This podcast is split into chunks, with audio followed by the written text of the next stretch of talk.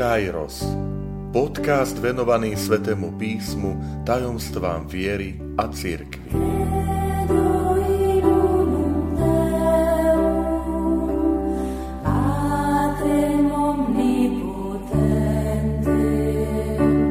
To 63. časť. Prečo uctievať ľudí, keď sa klaniam Bohu? Vitajte pri počúvaní tohto môjho podcastu. Volám sa František Trstenský a som spišský diecézny biskup. Milí priatelia, milí bratia a sestry, v tejto časti sa chcem spolu s vami zamýšľať nad tým, čo nazývame úcta svätých a najmä teda osobitne úcta Panny Márie, mariánska úcta.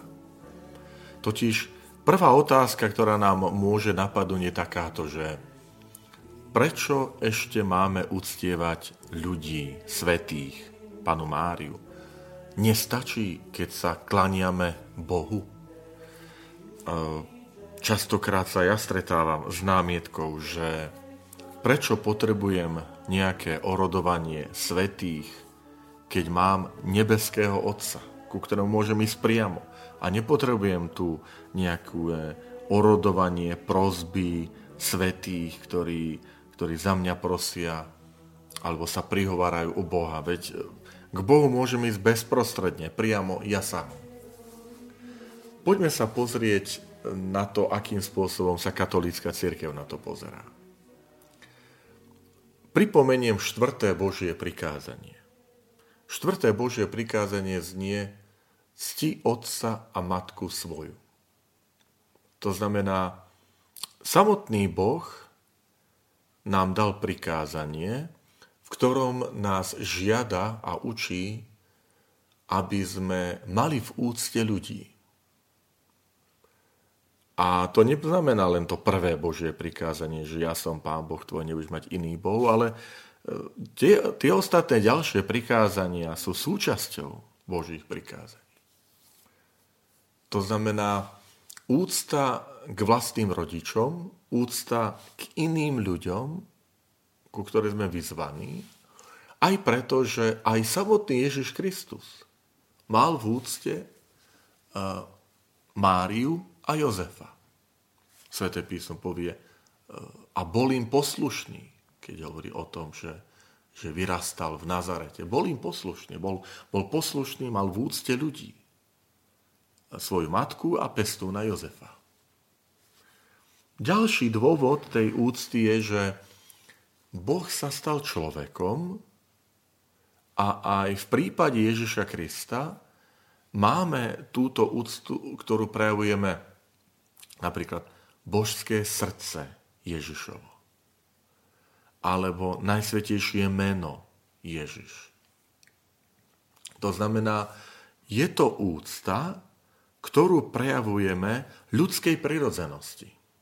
Lebo my voláme, že božské srdce Ježišovo, ale Ježiš Kristus, pravý Boh, sa stal aj pravým človekom. Čiže my samotní ľudia, keď sa klaniame Ježišovi Kristovi ako Božiemu synovi, tak v ňom si uctievame aj prvky ľudskej prirodzenosti. A potom aj tak prirodzene, že keď niekto pekne vie hrať na hudobnom nástroji, tak sa pýtame, kto ho to naučil, kto je ten majster, ktorý ho viedol k tej hre na ten hudobný nástroj. Čiže aj toto je úcta svätých a úcta Božej Matky, že oni nám pomáhajú, aby sme tú vieru tak pekne žili, aby sme ten nástroj viery, keď ho chytíme do rúk ako ten žiak, ktorý sa naučil krásne hrať na tom hudobnom nástroji, aby sme z neho vylúdili tie krásne tóny.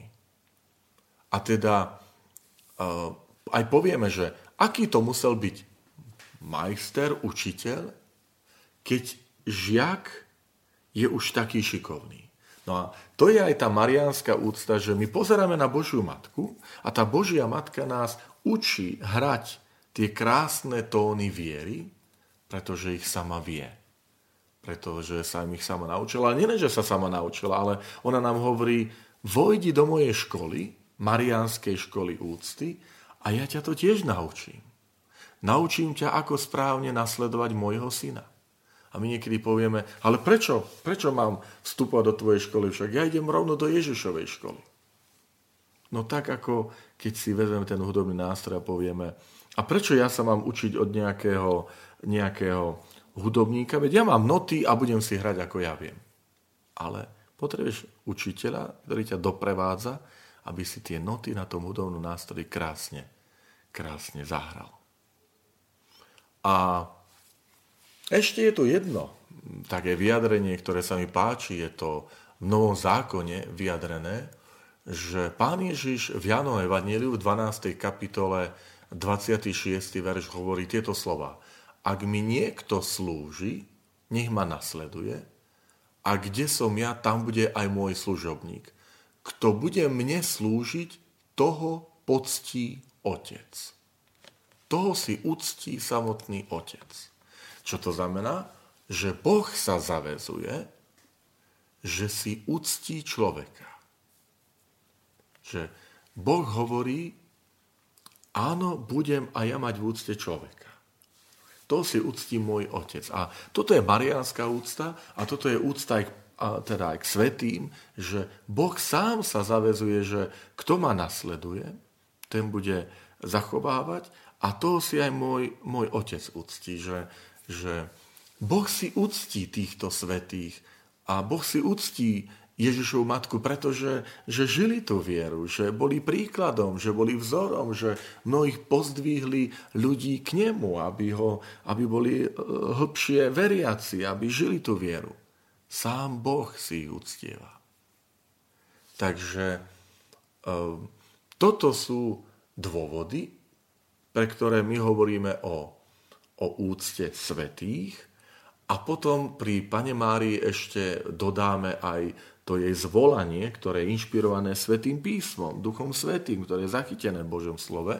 V Lukášovom evanjeliu, keď Mária sama hovorí, že odteraz ma budú blahoslavenou nazývať, blahoslaviť všetky pokolenia. To znamená, Mária sama predpovedá svoje blahoslavenstvo, že ju budú blahoslaviť všetky pokolenia. A to nie je mimo Sväté písmo, to je Božie slovo, ktoré je súčasťou tej inšpirácie, to je súčasťou Svätého písma Nového zákona. Teda môžeme argumentovať, že to ste si vy tam domysleli, ale veď to Svätopisec Duch Svätý sám viedol, že je to zapísané v Božom slove, tak to hovorí Božie slovo. Milí priatelia, toto je akoby tak prvá časť tohto nášho pohľadu, ktorý chcem venovať tak mariánskej úcte, že vôbec prečo môžeme si uctiť človeka, a zakončím tým, že úcta k človeku je hlboko vpísaná v našom náboženstve, v kresťanstve, preto, že človek je stvorený na obraz a podobu Boha. Opäť to hovorí Sväté písmo.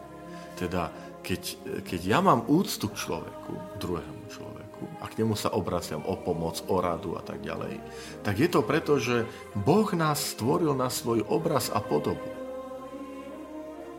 A preto aj táto úcta nám môže napomôcť správnym spôsobom odkryť a porozumieť ten obraz a tú podobu, na ktorú sme všetci stvorení.